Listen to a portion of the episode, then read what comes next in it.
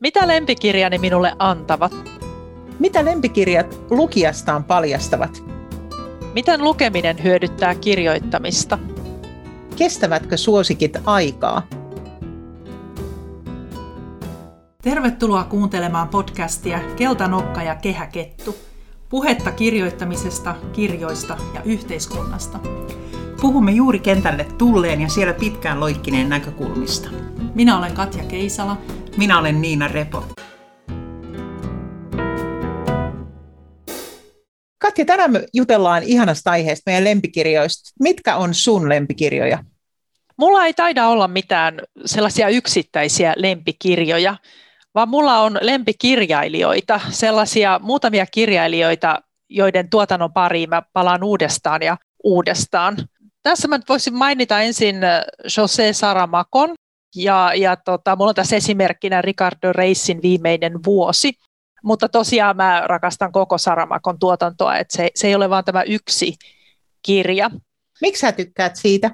No mä saan Saramakolta tosi, tosi paljon asioita. Ensinnäkin mä rakastan hänen kieltään. Hän kirjoittaa todella pitkiä virkkeitä, jotka päätyy hyvin kauas siitä, mistä ne lähti, ja, ja seikkailee siinä välillä yllättävissä paikoissa. Se, se on ehkä yksi tärkeimmistä Saramakon on myöskin hyvin huumorintajunen ja hän, hän antaa, se, se Saramakon kertoja on, on hyvin hauska. Se, se tekee sellaisia uudenlaisia tulkintoja historiallisista tapahtumista ja politiikasta ja, ja vaikka antiikimyyteistä, monista asioista. Olisiko sinulla jotain esimerkkiä siitä kielestä ja siitä tavasta tehdä niitä hienoja lauseita? No mä voin vaikka lukea tästä Ricardo Reissin viimeisestä vuodesta pienen otteen. Niin tämä kirjahan kertoo siitä, kuinka Ricardo Reis saapuu Lissaboniin asuttuaan pitkään Brasiliassa. Hän palaa Lissaboniin vuonna 1935 siksi, että Fernando Pessoa on kuollut ja Fernando Pessoahan on runoilija ja, ja tämä Ricardo Reis on myös ihan tosielämässä Fernando Pessoan kirjailijan nimi tai yksi kirjailijan nimistä. Ja, ja sitten tämä Ricardo Reis voi siellä Lissabonissa keskustella yhdeksän kuukauden ajan tämän Pessoan kanssa, koska kuoleman jälkeen pystyy kolme yhdeksän kuukauden oh. ajan niin kuin seikkailemaan vielä maan päällä ja keskustelemaan. Mä en ole tiennyt tätä. Hyvä. Niin, niin hyvä. Niin, tässä, tässä oppii aina uusia asioita. Mä luen tästä nyt kaksi virkettä. Toinen on lyhyt ja toinen on sitten tyypillisen tapaan vähän pidempi. Tänään on vuoden viimeinen päivä. Kaikkialla maailmassa, missä noudatetaan tätä kalenteria, ihmiset ovat keskittyneet pohtimaan, millaisia hyviä töitä tekisivät alkavana vuonna. He vannovat olevansa rehellisiä, oikeudenmukaisia ja tasapuolisia, ja että eivät enää päästä parannuksen tehneestä suustaan ainuttakaan pahaa sanaa, valhetta tai herjaa, vaikka vihamies olisi ansainnutkin ne – Puhumme nyt tietysti tavallisista ihmisistä. Epätavallisilla ja ainutlaatuisilla ihmisillä on omat syynsä olla ja käyttäytyä päinvastaisesti aina, kun heitä huvittaa tai kun siitä on heille hyötyä. He eivät anna pettää itseään ja jopa nauravat meille ja meidän hyville aikeillemme. Mutta kokemus opettaa meitäkin niin, että olemme tammikuun alkupäivien jälkeen unohtaneet jo puolet lupauksistamme – ja kun me kerran olemme unohtaneet jo niin paljon, meillä ei oikeastaan ole mitään syytä pitää loppujakaan. Ne ovat kuin korttitalo, joka on jo jäänyt keskeneräiseksi, joten on parempi antaa sen luhistua kokonaan niin, että kortit menevät sekaisin. Tämä oli hyvin tyypillinen, tyypillinen ote siinä mielessä, että tässä kerrotaan jotain sellaista meidän kaikkien elämästä, joka me varmaan heti ymmärretään. Me, me tiedetään tämä ilmiö omalta kohdaltamme. Onko siinä, tota, mä mietin sitä huumorintajua, että se siis tekee mahdottomasta mahdollista, eikö totta? Eikö Saramako ole siis juuri sellainen, että sen maailmassa ei, se ei kilpisty mihinkään realiteetteihin, niin kuin siinä kirjassa, missä ihmiset muuttuu yhtäkkiä sokeiksi kaikkia. Sitten ne elää vaan sen sokeuden kanssa.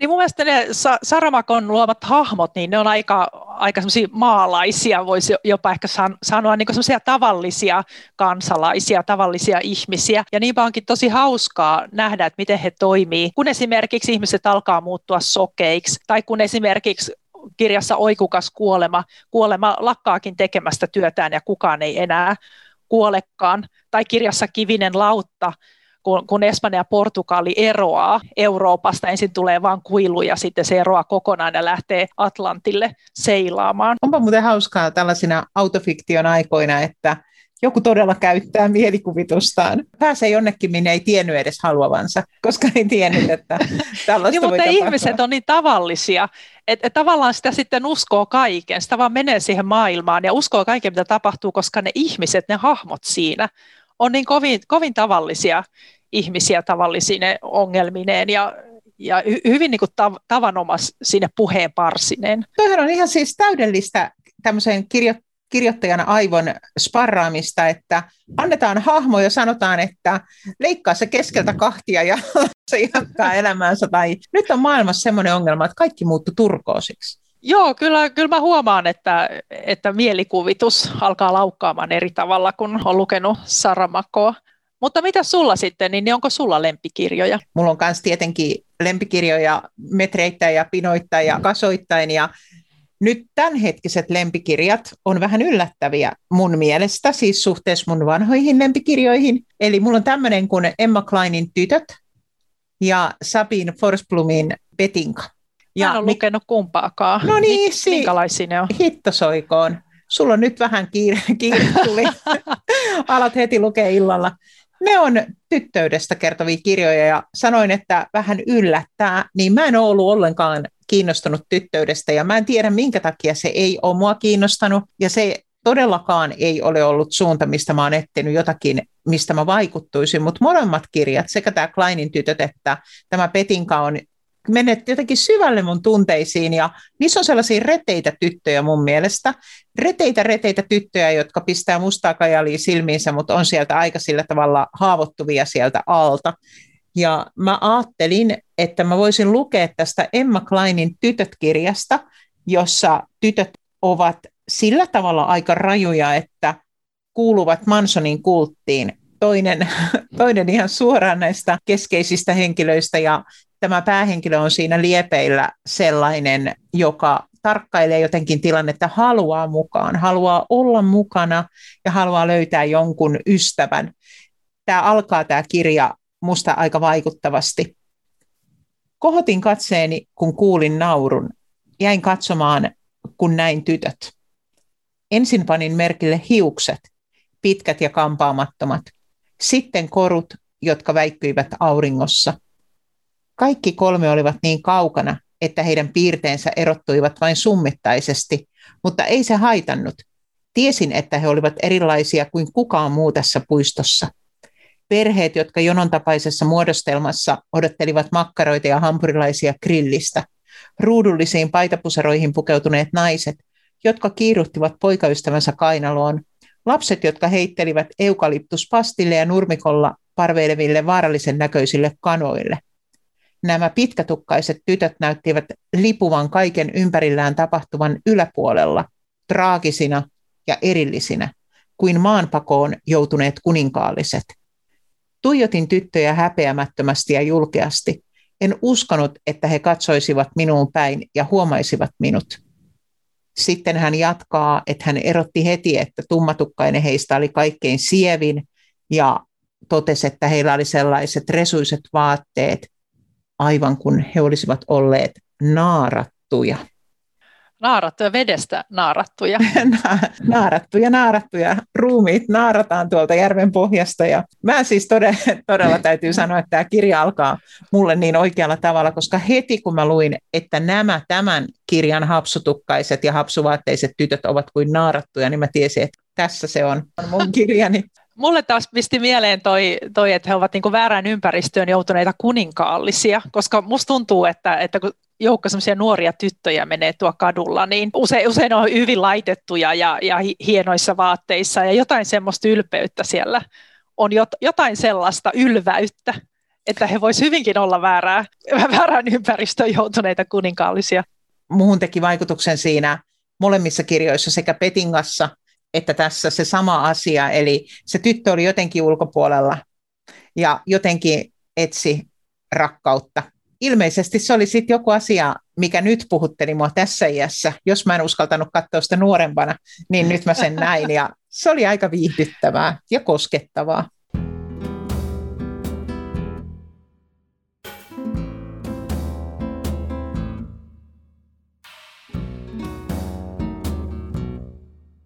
miten meillä on käynytkin niin säkä, niin hyvä säkä, en ymmärrä, ja me saatetaan olla onnenlapsia, koska tällä kertaa meidän kaupungilta kyselty tuokio me tarjoiltiin meille kirjan muodossa. Me saatiin lukea tällaista teosta kuin Suurteoksia. Se on teoksen julkaisema. Kirjailijat ovat Saara Turunen ja kuka se toinen on? Petra, Petra Maisonen. Maisonen. Siellähän oli paljon kirjailijoita. Kyllä, ja itse asiassa mä tiedän, että sieltä löytyy sun lempikirjailija, toinen. Niin, ehdinkö mä jo sanoa Sirpa Kähkösen, jonka Kuopiosarja mä palaan uudestaan ja uudestaan. Toki mä pidän kaikesta, mitä Sirpa Kähkönen on koskaan kirjoittanut, mutta sitä Kuopiosarjaa mä ihan luen yhä uudestaan aina muutaman vuoden välein. Kuopio, Kuopiosarjahan on sellainen sarja, jossa kerrotaan ihmisten elämästä 1920-luvulta 1970-luvulle ja se on jossain mielessä ehkä naispainotteinen sarja, että siinä ne hahmot on usein, useammin naisia kuin miehiä.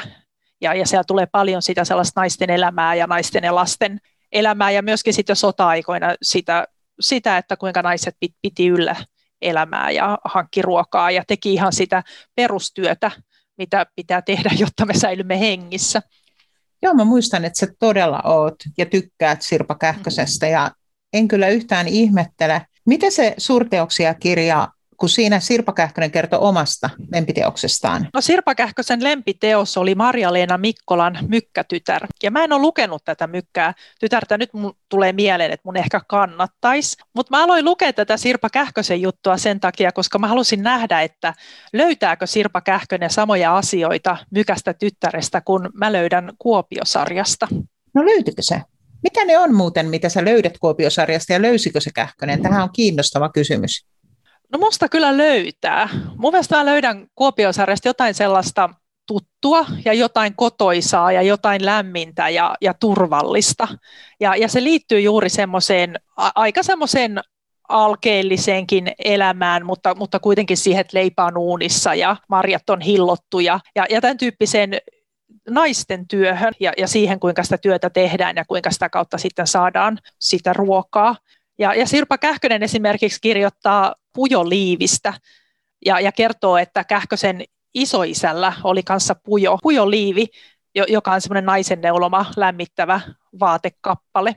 Ja, ja sitten hän kirjoittaa myöskin, että, että kun kirjallisuus on, on täynnä miesten eksistentiaalisia matkoja, niin Mykkätytär kertoo naisen matkasta sitten hän liittää vielä tämän Mykän tyttären uuteen sotahistoriaan ja siitä, kuinka nyt kirjoitetaan ihan tavallisista ihmisistä, että miten he selviytyivät sodasta, siviileistä myöskin. Ja mun mielestä nämä kaikki pätee Kuopiosarjan erittäin hyvin. Et siellä kerrotaan hyvin paljon sitä naisten selviytymisestä ja, ja semmoisesta naisten toimeliaisuudesta ja toimijuudesta.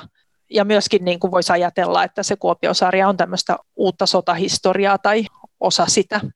No mä kuuntelin myös tämän teoksen, suurteoksia, tämän Sirpa Kähkösen Mykästä tyttärestä kirjoittaman tekstiä. Olipa koskettava. Siinähän oli myös itsemurhan tehneen isän tarina, tyttö etsi isänsä ja tosi mielenkiintoista. Mulla siellä samassa teoksessa oli montakin, montakin sellaista kirjailijaa, joista mä itse pidän ja monta tekstiä, jotka jäivät mietityttämään. Ja mä myös mietin tällaista kysymystä, että mitä, mitä kirjailija paljastaa itsestään lempikirjojensa kautta.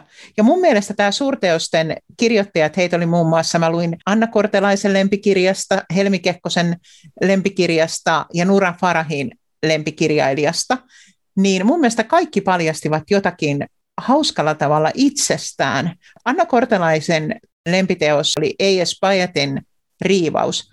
Ja hän kuvasi niin hyvin, että miksi se riivaus on just hänen kirjansa, kun Anna Kortelainen on tutkija intohimoinen. Hän tutkii sekä tietokirjallisuutta varten että kaunokirjallisuutta varten, ja hän tunnistaa sen tutkijoiden intohimon. Niin Riivatussahan on tämmöinen tutkija, joka rupeaa tutkimaan vanhaa rakkaustarinaa, runoilijoiden rakkautta ja rakastuu ehkä siinä sivussa itsekin sitten taas toiseen tutkijaan. Ja sitten Anna Kortelainen kuvasi sitä, kuinka tämä kirja kertoo hänen omasta maailmankuvastaan, kuinka arvoitusrakenne liittyy hänen kirjoihinsa, hänen elämännäkemykseensä ja siihen, miten hän koko elämän hahmottaa. Sitten oli Helmi Kekkonen, joka oli lukenut John Didionin maagisen realismin maagisen ajan, maagisen realismin, siis maagisen ajattelun aika, jossa sitten on äkkikuolema kaiken menettäminen, sen jännittäminen, että voiko tavallisena aamuna herättyään yhtäkkiä menettää kaiken. Ja hän kertoi koskettavasti oman elämänsä esimerkkejä avioerosta,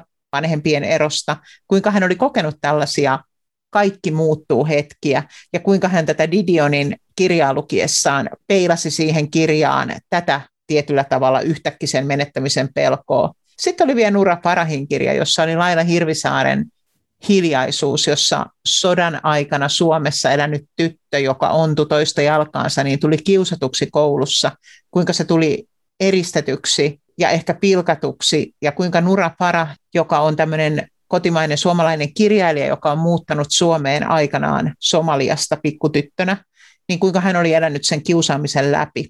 Oli tosi, tosi koskettavaa kuvitella se kirjailija Nura Farah ja se Laila Hirvisaaren pieni tyttö ja heidän yhtenevät kokemukset. Joo, toi kuulostaa tosi mielenkiintoista. Mulla on vielä noin lukematta, mähän luen enkä kuuntele. Mua vaan nauratti, kun sä kuvasit tuota Anna Kortelaisen kokemusta, että käsittääkseni Anna ei kuitenkaan ole tutkijana yliopistossa, koska mä taas oikeastaan siitä Pyötin kirjasta erottanut niin kuin ikään kuin yliopistotutkijan kokemusta, koska yliopistossa se tutkiminen ei ole sellaista, että saisi kaikessa rauhassa sukeltaa. Siinä, siinä on huonompiakin puolia yliopistotutkijan elämässä.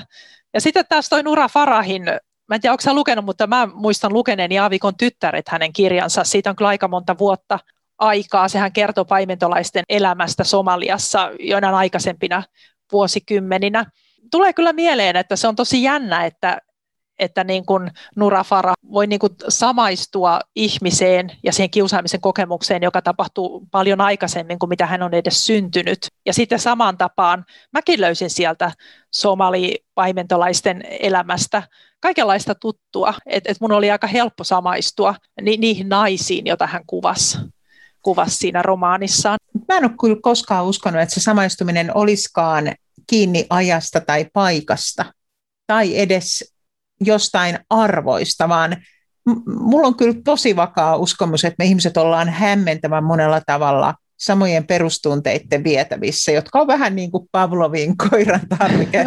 tarvikeasteikko, tarveasteikko. Eli se, että jos me halutaan rakastaa, saada ruokaa, olla turvassa, tuntee jännitystä, niin ne on niin kuin suurin piirtein tällaisia. Ja sitten ihan sama missä maassa ja kuka niin. ja minä aikana. Mutta mut joo, toi on jännä toi samaistuminen ja nyt kun me pohditaan meidän lempikirjoja, niin esimerkiksi mun esimerkeissä, kun mä annoin nyt sen tyttöyden ja sen, että ne oli koskettanut mua ne Klein ja Forsblom, niin todellakin sen takia, että mä samaistuin. Jotain mä löysin sieltä ihan selvästi. Onko sä löytänyt muuten noista sun omista siitä samaistumisen pistettä? Joo, no siis Sirpa Kähkönen kuvaa se, sellaista yksinkertaista elämää, missä nainen tekee kaiken lastensa eteen. Kaiken. Joo, ja jos ajatellaan, että mä oon kuitenkin asunut maalla ja lämmittänyt sillä puuhellalla ja, ja, ja keittänyt vettä, että lapset saavat kylpeä ja viljellyt perunoita ja muuta, niin sieltä löytyy paljon yhteistä. Ja, ja, ja nimenomaan se semmoinen niin kuin, naisen toimijuus, että, että kuinka paljon sitä työtä on ja se on sitä työtä, mikä usein jää näkymättömäksi tässä yhteiskunnassa ja kaikissa muissakin työtä, jota mielletään, että se ei ole kovin tärkeää tai ei huomata, että kukaan sitä on tehnytkään. Niin olen kanssa tehnyt semmoista työtä aika paljon. Mutta sitten jos tuosta Saramakosta puhutaan, niin, niin musta tuntuu, että Saramakon kirjoittamisen ja, ja ikään kuin ajattelun prosessi on samantyyppinen kuin mulla, että, että se koko ajan on ikään kuin liikkeessä ja se katsoo taaksepäin ja eteenpäin ja sivulle ja, ja reflektoi itseään ja, ja hyppii asioista toiseen. Itse asiassa mä oon ruvennut epäileen, että mä saatan puhua samalla tavalla kuin Saramako kirjoittaa. Että mulla on aina pilkku välissä, mutta sitä pistettä ei tule koskaan. Ei, munhan pitäisi olla fragmentaaristen kirjojen ystävä tällä perusteella, mutta huom huom, mähän on suuri juonikirjojen ystävä.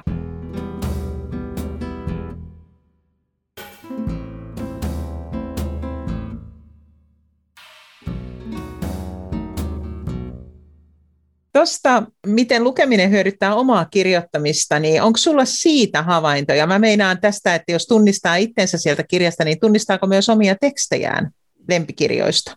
No, no joo, siis munhan pitää olla lukematta Saramakoa silloin, kun mä kirjoitan jotain. Siis siitähän ei tule mitään, koska koska sitten mun virkeet ne vaan pidentyy ja pidentyy ja pidentyy ja kukaan, joka on lukenut mun, mun alustavia tekstejä ei ole varsinaisesti ilahtunut niistä koko sivun mittaisista virkkeistä. Et, et tota, sit sitä ei ehkä Suomessa niin paljon arvosteta ja, ja mä olen kuullut, että sitä pidetään hengästyttävänä. Mä, mä en tiedä, mitä vikaa on olla hengästynyt. Enkä mä tiedä, onko se edes hengästyttävää, koska siihen pitää keskittyä, kun ei tiedä, mihin se virke on menossa. Kun alo- aloittaa, niin ei voi koskaan tietää, että mikä on se retki, minkä tulee tekemään ja mihin se sitten loppujen lopuksi päättyy. Mutta tota, niin, kyllähän sitä aina, kun kirjoittaa jotain, niin yrittää yrittää niin kuin niistä lukemistaan kirjoista löytää jotain, jotain samaa, vai käykö sulle niin? Käy, ehdottomasti. Mulle käy siis monella tavalla ne työn alla olevat teokset ottaa osumaa näistä lukemistani teoksista. Ja mulla on nyt on, mulla on muutamakin ihan ajankohtainen esimerkki, mutta selvästi mulla on käynyt niin, että kun mä ekan kerran nyt yritän kirjoittaa tavallaan historiallisempaa tekstiä ainakin osin, tai historialliseen aikaan sijoittuvaa, mä yritän saada, mä yritän kulkea niin kuin tavallaan elämän ja kuoleman rajan yli, ja olen myös miettinyt sitä, tavallaan kahdella tavalla, että kun ne historialliset henkilöt, joista mä kirjoitan, ne on kuolleita jo, mutta sitten mua myös kiinnostaisi mahdollisesti käyttää sellaista kertojaratkaisua, eli että kuollut kertoo. Eli semmoinen ikään kuin henki, vähän niin kuin maagisessa realismissa on mahdollista, että mm. se kertoja helpostikin voi olla puolikuollut tai limpuksessa tai missä ikinä. Ja siinä mä oon huomannut, että nyt kun mä luen, niin mua koskettaa kaikenlaiset suruun ja kuolemaan liittyvät kuvaukset hyvin voimakkaasti. Ja se on mun mielestä nyt selkeästi se syy, että kun mä itse työstän niitä, mä muun muassa tämmöisen kirjan kuin Siru Kainulaisen Elämäni kirjat, joka on muutama vuosi sitten vastapainon julkaisema ihan lempikirjoista kertova kirja, eli tavallaan meidän tämän jakson ytimessä lukemisesta ja lukemisen vaikutuksista, niin siellä on muun muassa tämmöinen hyvin koskettava essee, jossa tämä kirjailija Kainulainen kertoo, että hän lähti lukemaan ja pohtimaan näitä asioita, kun hänen puolisonsa oli varsin yllättäen kuollut. Ja hän kirjoittaa näin, että kun hän oli kuollut, olin irrallinen erillään maailmasta ja itsestäni. Kuljin paikasta toiseen kuin ohjattuna, ohjelmoituna. Olin totisesti lähempänä kuolemaa kuin elämää. Minusta tuntui, että olin samalla matkalla kuin vainaja, sinne jonnekin, siellä jossakin. Ja tästä kokemuksesta hän on lähtenyt lukemaan erilaisia runoja ja teoksia. Hän on lyriikan tutkija ja hyvin kauniita tekstiä onkin löytänyt ja nimenomaan vaikka surusta ja yhdessä suru on kuin orava, joka juoksee oman kantamuksensa kanssa jonnekin talon katolle ja ihmeellisesti ne yhtäkkiä puhuttelee mua. Mutta helpottaako se kirjoittamista? Kun toisaalta siinä on sekin vaara, että alkaa toistaa tai matkimaan sitä toista kirjoittajaa. Voi hyvin olla, että joskus on tullut tuoki-efekti, mutta esimerkiksi se petinka toimi mulle tuntui, että mä en ollut oikein saanut käytettyä kieltä tai että mun lauseet ei olleet laulaneet ja edenneet. Ja sitten kun mä luin sitä, se oli kielellisesti niin hauska ja se oli jollain tavalla villi ja vähän rajaton, niin ai että, omakin kieli rupesi kulkea. Eli tällä hetkellä mulla on se tunne, että ne vaikutteet on positiivisia. Onko sulla ollut tämmöinen havainto, kun sä kirjoitat nyt uutta teosta, sulla on aktiivinen kirjoitusprosessi käynnissä, niin haravoiko sä jostain? Itse asiassa mä, mä oon kyllä lukenut aika paljon, mutta mä, oon, mä en tiedä miksi, mutta mä huomaan, että mä oon lukenut varmaan sellaista tarinaa, mikä ei mene lähellekään sitä mun kirjoittamaa tarinaa. Tuleeko sieltä jotain uusia ajatuksia vai miksi sä luet kaukana olevaa? Eipä oikeastaan. Mä, mä luen, koska mä luen aina. Mähän aina luen. Mä en pysty menemään nukkumaan sammuttamaan valoja, jos en mä ainakin tuntia tai kahta tuntia sitä ennen. Mutta nyt mä esimerkiksi luen Jesse Burgenin Nukkekotia, joka kertoo siis, onkohan se 1700-luvun amsterdamilaisesta rikkaasta perheestä ja, ja, ja vaimosta, jolla ei ole mitään tekemistä. Mä en ole päässyt siinä vielä kovin pitkälle ja mä en todellakaan löydä mitään, mitään siitä, siitä sellaista, mitä, mitä mä voisin käyttää. Et kai, kai mulla on vaan se, että mä pelkään, että mä alan matkimaan. Niin, että sä päinvastoin luet jotain tosi erilaista, suojelet sitä sun omaa prosessia vaikutteilta. Niin. Mä taas hain sellaisen, kun mä kiinnosti toi esimerkiksi juuri nyt siis kuollut kertoja, niin mä hain heti sellaisen kirjan, missä on kuollut kertoja ja löysinkin sen. Se oli tämmöinen kotimainen kirjailija, joka oli kirjoittanut siis onnettomuuteen joutuneen naisen näkökulmasta, ja mäpä sanon sen nimen, kun mä sen täältä kaivan.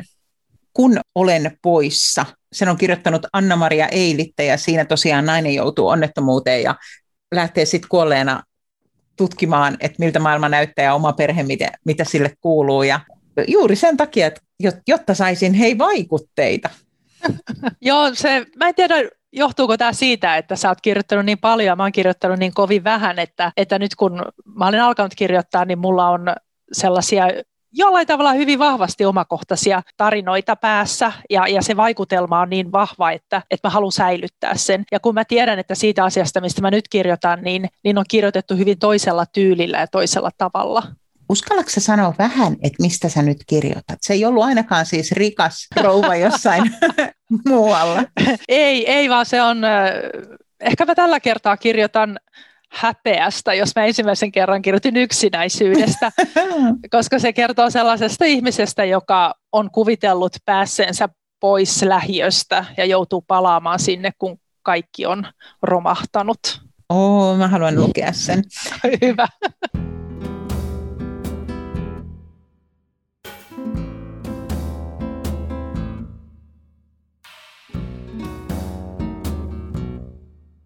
Onko sulle käynyt vuosien varrella sillä tavalla, että sulla on ollut Saramakon tai Kähkösen ulkopuolella joku kirja, josta sä oot joskus tykännyt yli kaiken, mutta et tykkäisi enää. Onko siis ne kestänyt aikaa, ne sun mahdolliset lempikirjat?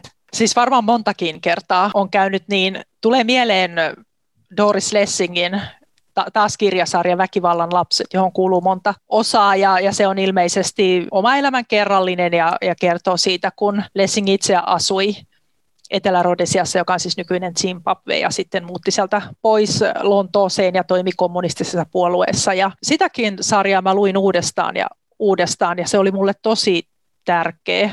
Ja nyt kun mä yritin aloittaa sitä taas jokunen vuosi sitten, niin en mä jaksanutkaan. Joo, kyllä mulla itse, mä, mä joskus naurattaa se, kun mullahan oli tässä semmoinen väite, että lempikirja kertoo jotakin sen hetkisestä siitä, joka sitä lemmiskelee. Että se, et se paljastaa jotakin, ja mä rupesin katsoa omia lempikirjoja, niin on siellä montakin, jotka ei ole sillä tavalla kulkeneet samalla tavalla mun mukana. Mä tykkäsin kyllä joskus tällaisesta kirjasta, kun Marie Darresek niminen ranskalainen kirjailija oli kirjoittanut kirjan Sikatotta, missä jonkinlaisessa kosmetologiliikkeessä toimiva nainen myikin niiden hajuvesien lisäksi siis myös itseään. Ja siinä sitten kirjan, kirjassa ei ollut pisteitä eikä ollut pilkkuja, vähän niin kuin Saramakolla, pitkät pitkät lauseet, ja nainen muuttui vähitellen siaksi. Ensiksi vaaleanpunaiseksi, sitten nahka paksuuntui ja sitten hän rupesi varmaan kulkemaan nelinkontia ja röhkiä voi että mä rakastin sitä. Se oli musta ihan siis mieletön. Ja sitten samoihin aikoihin mä löysin jonkun sellaisen havainnon, kun mä rupesin katsoa muitakin lempikirjoja, niin että mulla on ollut hirveän voimakas tarve yllättyä. Että mä oon kerta kaikkiaan ollut myyty, jos mä oon yllättynyt siitä, mitä siellä kirjassa tapahtui, jos on ollut jotain outoa. Ja samalla tavalla mä rakastin nuorena John Irvingin kirjoja, koska niissä hahmot ei ollut ihan tavallisia. Ne oli tosiaan niin kuin siellä saattoi olla kaikenlaisia seksuaalisuuksia ja naisia ja miehiä ja niiden variaatioita ja se oli musta ihanaa. Siis sun lempikirjat kertoo siitä, että sä haluat yllättyä. Joo. Mistä, mistä, muuta, mistä muusta ne voi kertoa? Tuleeko sun mitään mieleen? Jos tässä nyt ollaan paljasteltu. Joo, ihanaa paljastella. Niin, niin paljasta nyt itsesi. Joo, yritetään olla tällä itsensä paljastamisen linjalla. Sehän sopii meille todella hyvin analysoi sä, että mitä tämä kirja olisi voinut minusta paljastaa. Mun yksi ihan mieletön lempikirjani oli Patrick McCraftin kirja Groteski. Ja siinä siis neli, neliraja halvaantunut keski, keski-ikäinen mies istuu rullatuolissa kasvot seinään päin. Se tuijottaa sitä seinää ja se kirja kertoo siitä, mitä se kuvittelee selkänsä takana tapahtuvan. Mä en ole lukenut tuota, mutta en mä osaa analysoida. Toi ei kuulosta mun mielestä sun kirjalta ollenkaan. Mä rakastin sitä yli kaiken, mutta siinähän kävi niin, että se saattaa olla, että se kokemus joka oli siis hersyvintä, mitä mun elämässäni oli ollut, niin ei sitten kantanut seuraavalla lukukerralla vuosien vuosien jälkeen. Mä pääsin kymmenen sivusta kirjaa ja mä olin jotenkin ihan vaivaantunut, että apua, että mitähän mä oon tässä nähnyt. Mä en uskaltanut lukea sitä kirjaa loppuun. Mä pelkäsin, että se ei ole enää niin vavahduttava. Mun täytyy sanoa, että mä oon ehkä vähän tylsempi ihminen kuin sä, onkohan mä, koska jos mä ajattelen, että mitä mun lempikirjat paljastaa, mä en tässä maininnut vielä Väinö Linnaa täällä Pohjan tähden alla, niin tämähän on kaikki tämmöistä niin kuin pieni tavallinen ihminen suurissa historiallisissa prosesseissa ja, ja kaikki tämä yhteiskunta, yhteiskunnan muuttuminen ja yhteiskuntatieteet ja, ja, ja sen tarkastelu, että miten yhteiskunnallinen muutos vaikuttaa erilaisiin ihmisiin. A, ja mä tykkään näistä naisista, jotka muuttuu sijaksi. sijaksi. Ja ne halvaantuneista miehistä, jotka tuijottaa seinään. Ehkä mä oon todella häiriintynyt. no kieltämättä tuli mieleen toikin. Todella häiriintynyt.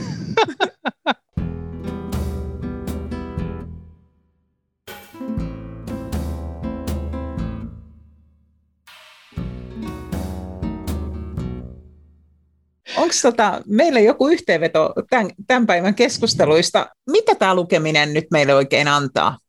No vaikuttaa siltä, että lukeminen antaa meille todella paljon, mutta, mutta suurteoksia teoksessa oli, oli myöskin koko Huparan kirjoitus, ja hän kirjoitti J.D. Smithistä ja J.D. Smithin nimikirjoitus miehestä, jonka minä olen myöskin lukenut, mutta, mutta ei mennä tähän nimikirjoitusmieheen nyt tällä kertaa. Mä halusin tässä ikään kuin loppuun yhteenvedoksi lukea tämän koko Huparan kertomuksen siitä, miksi hän lukee kirjoja. Ja hän aloittaa, että minä luen kirjoja neljästä syystä. Ensinnäkin luen kirjoja, koska olen hullu.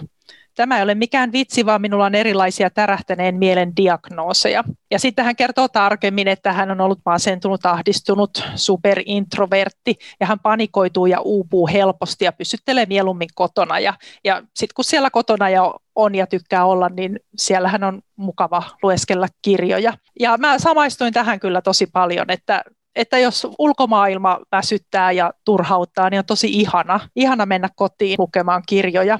Ja sitten hän jatkaa, toiseksi luen tutustuakseni asioihin, joista en tiedä mitään, tunteakseni oppimisen iloa ja kokeakseni empatiaa, käsittääkseni vähän paremmin, kuinka kovin erilaisin ja täysin samaa havittelevin tavoin olemme täällä.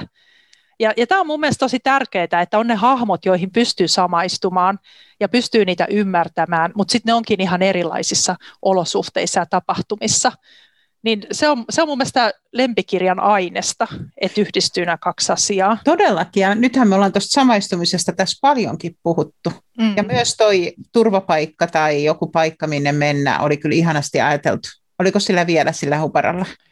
Joo, hän kirjoittaa, että kolmanneksi luen oppiakseni kirjoittamaan. Tämän syyn voisi leikata ja liimata myös esseeseen siitä, miksi kirjoitan. Ja kirjoitan, jotta minulla olisi syy lukea.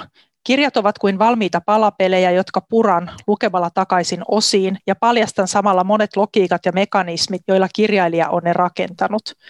Mutta mun täytyy sanoa, että mä en oikein osaa tätä, tai kun mä luen jotain, niin mä oon niin täysin siellä maailmassa sisällä, mä ostan kaiken, mitä, mitä siellä tulee vastaan. Et, et mä, en ehkä, mä en ehkä osaa enkä halua purkaa niitä osiin. Puraksä osiin, kun sä luet aikanaan purin ja meni ihan pilalle koko hössötys. ei lukea, ei hyviä eikä huonoja, eikä mitään siltä väliltä. Siis kirjojen lukeminen meni jotenkin pilalle ja mä muistan tarkkailleeni niitä. Ja sitten vahinko kyllä mulla on hiukan ollut semmoinen sama tunne tavallaan vähän kirjallisuuden tutkimuksesta, joka on hieno laji ja kiinnostava, mutta siinä kanssa tarkkaillaan ja analysoidaan. Ja sitten mä haluaisin olla lukijana kanssa heittäytyvä. Mä haluaisin päästä sen kirjan maailmaan. Ja vaikka mä sitten myöhemmin erottaisinkin sieltä vaikka jotain just jotakin väitteitä tai yhteiskunnallista sellaista sanomaa, josta mä voisin ottaa onkeeni, niin lukiessani mä en haluaisi sitä analysoida, vaan omaksua ja olla siellä. Eli ihan Joo. niin kuin sullakin. Joo, ihan sama. Ja sitten hän vielä jatkaa, että luen kirjoja, koska enemmän kuin oikeastaan mitään muuta maailmassa haluan samastua. Ja, ja tästähän me ollaan puhuttu, että sehän on tärkeää. Se on tärkeää myöskin omalle kehitykselle, että pystyy samaistumaan jonkun henkilön, he, henkilön kokemuksiin ja kohtaloon. Ja, ja toisaalta sitten taas siinähän saa myöskin suhteellisuuden tajua myöskin omasta elämästään, että jos, jos jonkun hahmon elämä on tosi rankkaa, niin sittenhän sitä on aina iloinen, että oma elämä ei ole niin rankkaa, vaikka hetki sitten ennen kuin aloitti lukea, se tuntui jotenkin raskaalta. Mun mielestä on lahja meille, että me saadaan kurkistella vähän niin kuin jonkinlaisen joulukalenterin luukuista erilaisiin todellisuuksiin ja tunteisiin ja tapahtumiin. Ja tänään kun me ollaan puhuttu, mainitsin sen Nura Parahin kokemuksen, jota hän kuvasi siinä suurteoksia kirjassa kiusaamisesta ja maahanmuuttajan ikään kuin alkutaipaleesta täällä Suomessa. Ja siellä oli kuvattu sitä, kuinka heidänkin perhe odotti sitä kirjettä että saako he siirtolaisina tai pakolaisina jäädä Suomeen vai lähetetäänkö heidät pois. Ja kuvasi niitä naapuriasuntojen perheitä, kun ne odotti sitä kirjettä ja niitä hetkiä, jos ne sai luvan tai ei saaneet, niin jokaisen pitäisi nämä lukea. Nämä on niin tunteisiin käyviä, että me se empatia ja ymmärrys ja kaikki sellaiset tunteet kasvaisi kyllä eksponenssiin. Eikö se ole ihan tutkittu, että lukeminen lisää empatiaa? On mun mielestä ihan tutkittu, todellakin. Ja sehän lisää älykkyyttä, kuinka älykkäitä me ollaan, kun ollaan tehty tämä meidän podcast-sarja ja niin, luettu niin. kymmeniä teoksia. Hei huom, vielä keskusteltu niistä näin, näin niin kuin timanttisesti.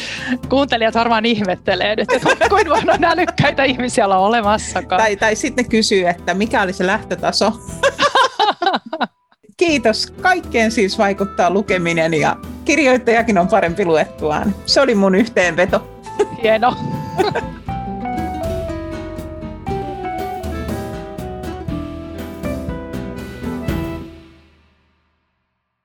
Tämä on TS-kirjan tuotantoa.